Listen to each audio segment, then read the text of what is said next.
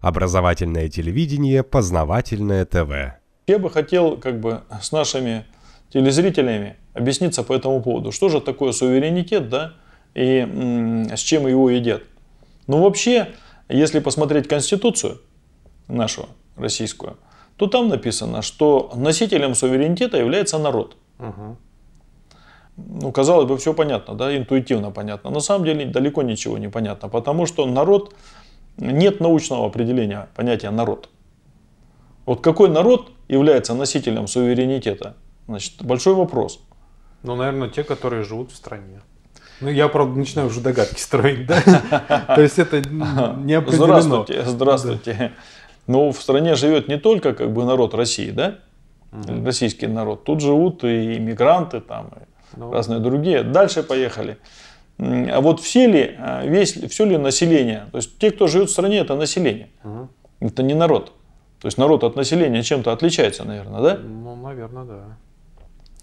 А, Так вот, все ли население является носителем суверенитета страны? Да многие даже про это слово-то не думали ни разу. а- Да, да. Но э, если у нас 57% молодежи, значит, выпускников э, средних школ, строят миграционную стратегию жизни, значит, э, из Иркутска в Москву, из Москвы на запад. Да, да. Да, И не то- только из Иркутска, из Да. отовсюду, в Да, Москву. да, да. а Ну, я просто уже. при- привожу в качестве примера. Так вот, являются ли они носителями суверенитета? Не знаю. отказники от армии, неплательщики налогов, значит, да, неплательщики э, соответствующих фондов. Вот тот анклав, который не работает и эм, хочет жить хорошо. Являются ли они носителями суверенитета? Трудный вопрос. Да, но тем не менее они приходят и голосуют, да? Ну да. Так вот, эм, за какие ценности они голосуют, да, и в чью пользу они голосуют, и насколько, в общем-то, можно э, на них, на эти слои населения опираться э, при отстаивании своего суверенитета. То есть не будет ли это так, что, в общем-то, как у Маяковского было сказано, жена, квартира, да дом, а да счет текущий, вот отечество райские кущи. То есть там, где жена, там, где квартира, и там, где э, счет в банке, вот там и отечество. То есть, эм, Многие так и думают, кстати. конечно, конечно. Меняют. Конечно. Так вот, на самом деле это вопрос э, далеко не простой, и в политической философии он тоже достаточно хорошо разработан. То есть э, понятие суверенитета. Суверенитет опирается на три вида носителей, так сказать.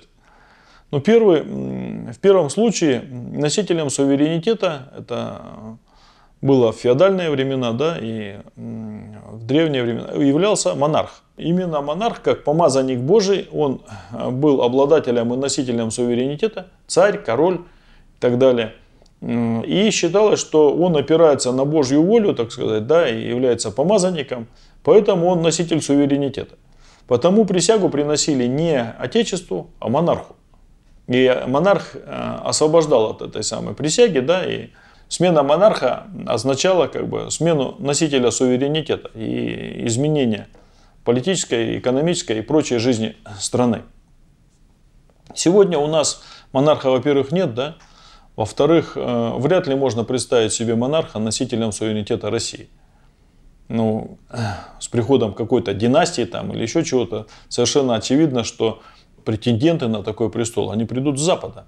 Так они ломятся с запада. Там Ну, конечно. сколько? вот, Конечно, ну, конечно, попыток.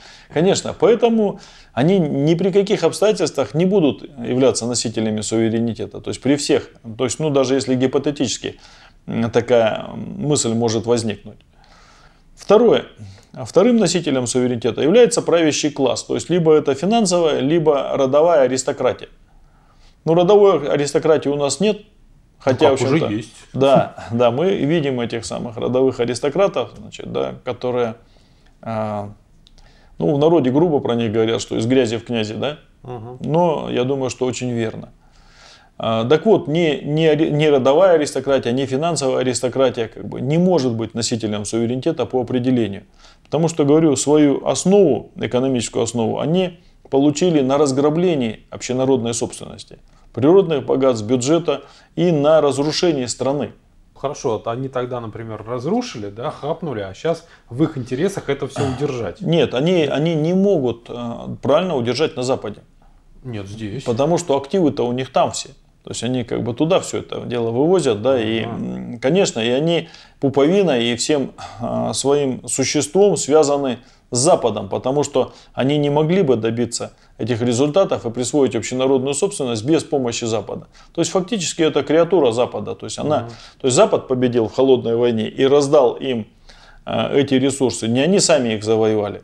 Больше того, они ничего и делать не могут. То есть, во всяком случае, мы не видим никакой созидательной роли вот этих олигархов, да, или финансовой, или какой-то аристократии, да, постольку, поскольку все, что делается сегодня, оно направлено не на развитие экономики страны, а на ее истощение.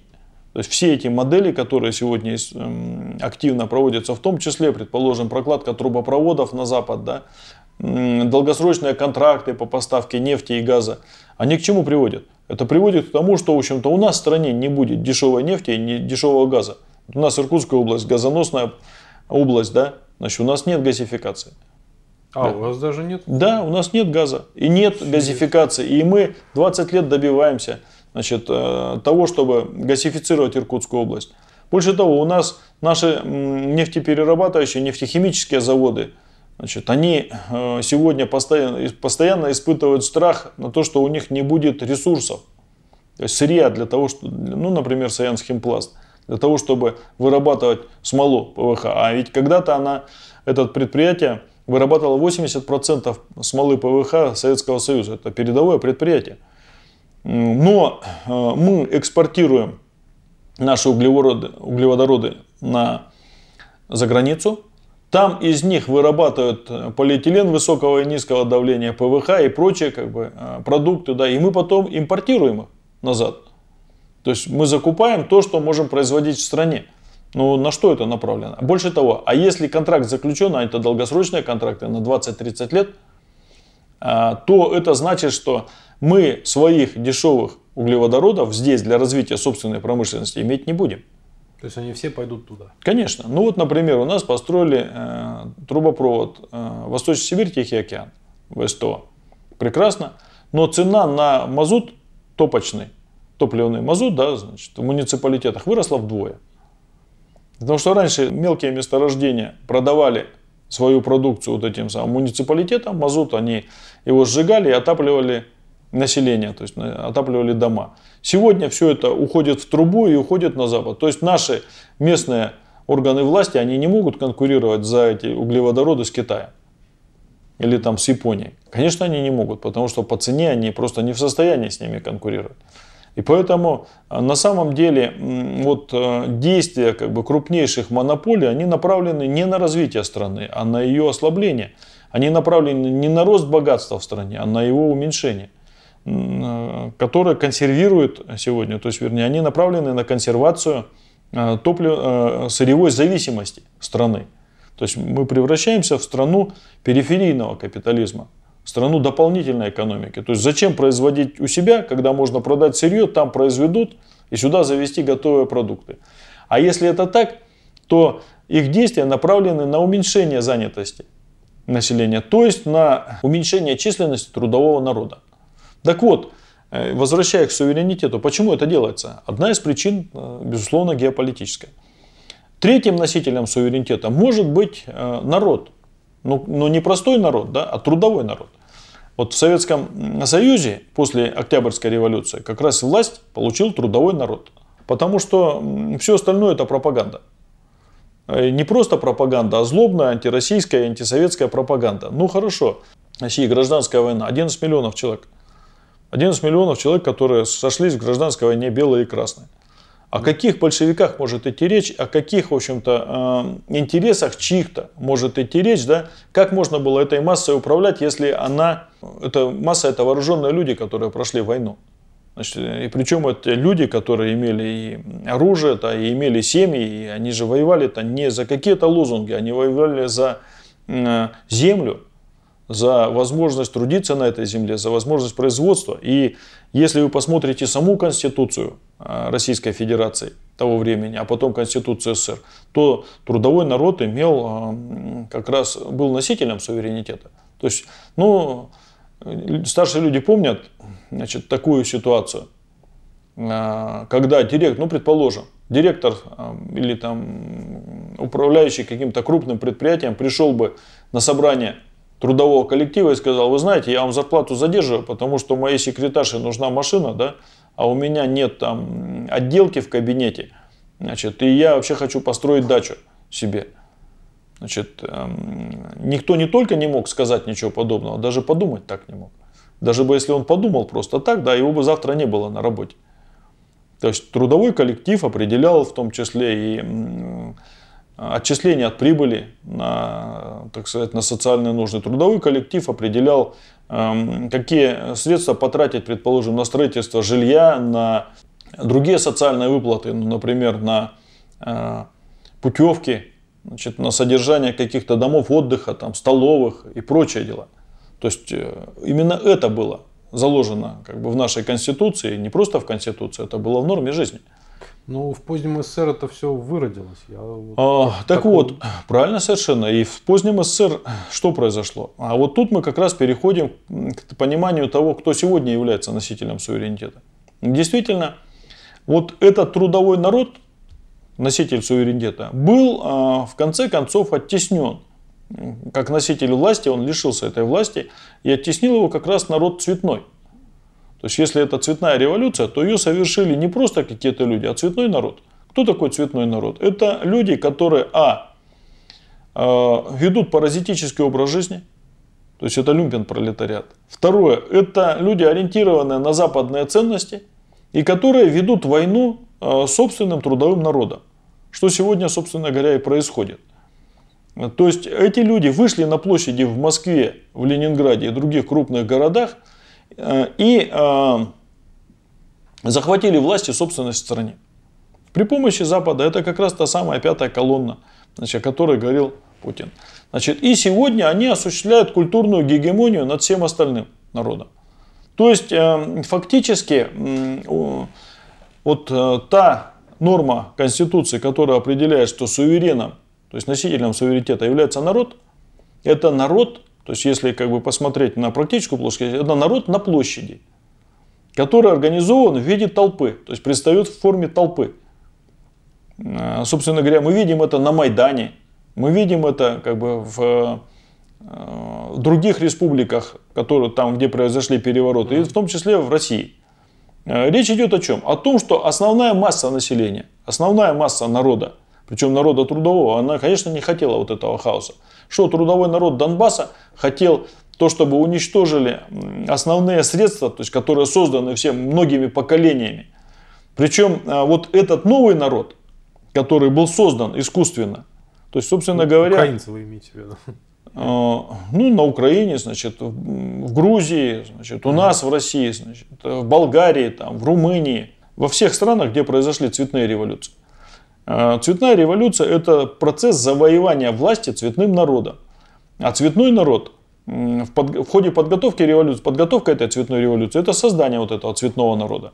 Причем а, создание по определенным и воспитание этого цветного народа по определенным технологиям.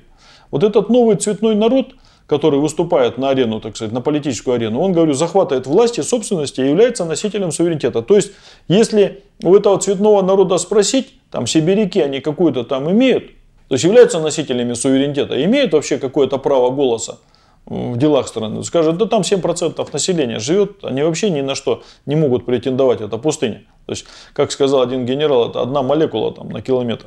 Что с ними считаться? Как можно, они что, считаются вот с теми территориями, которые лежат за пределами там, Московской кольцевой дороги? Да нет, конечно.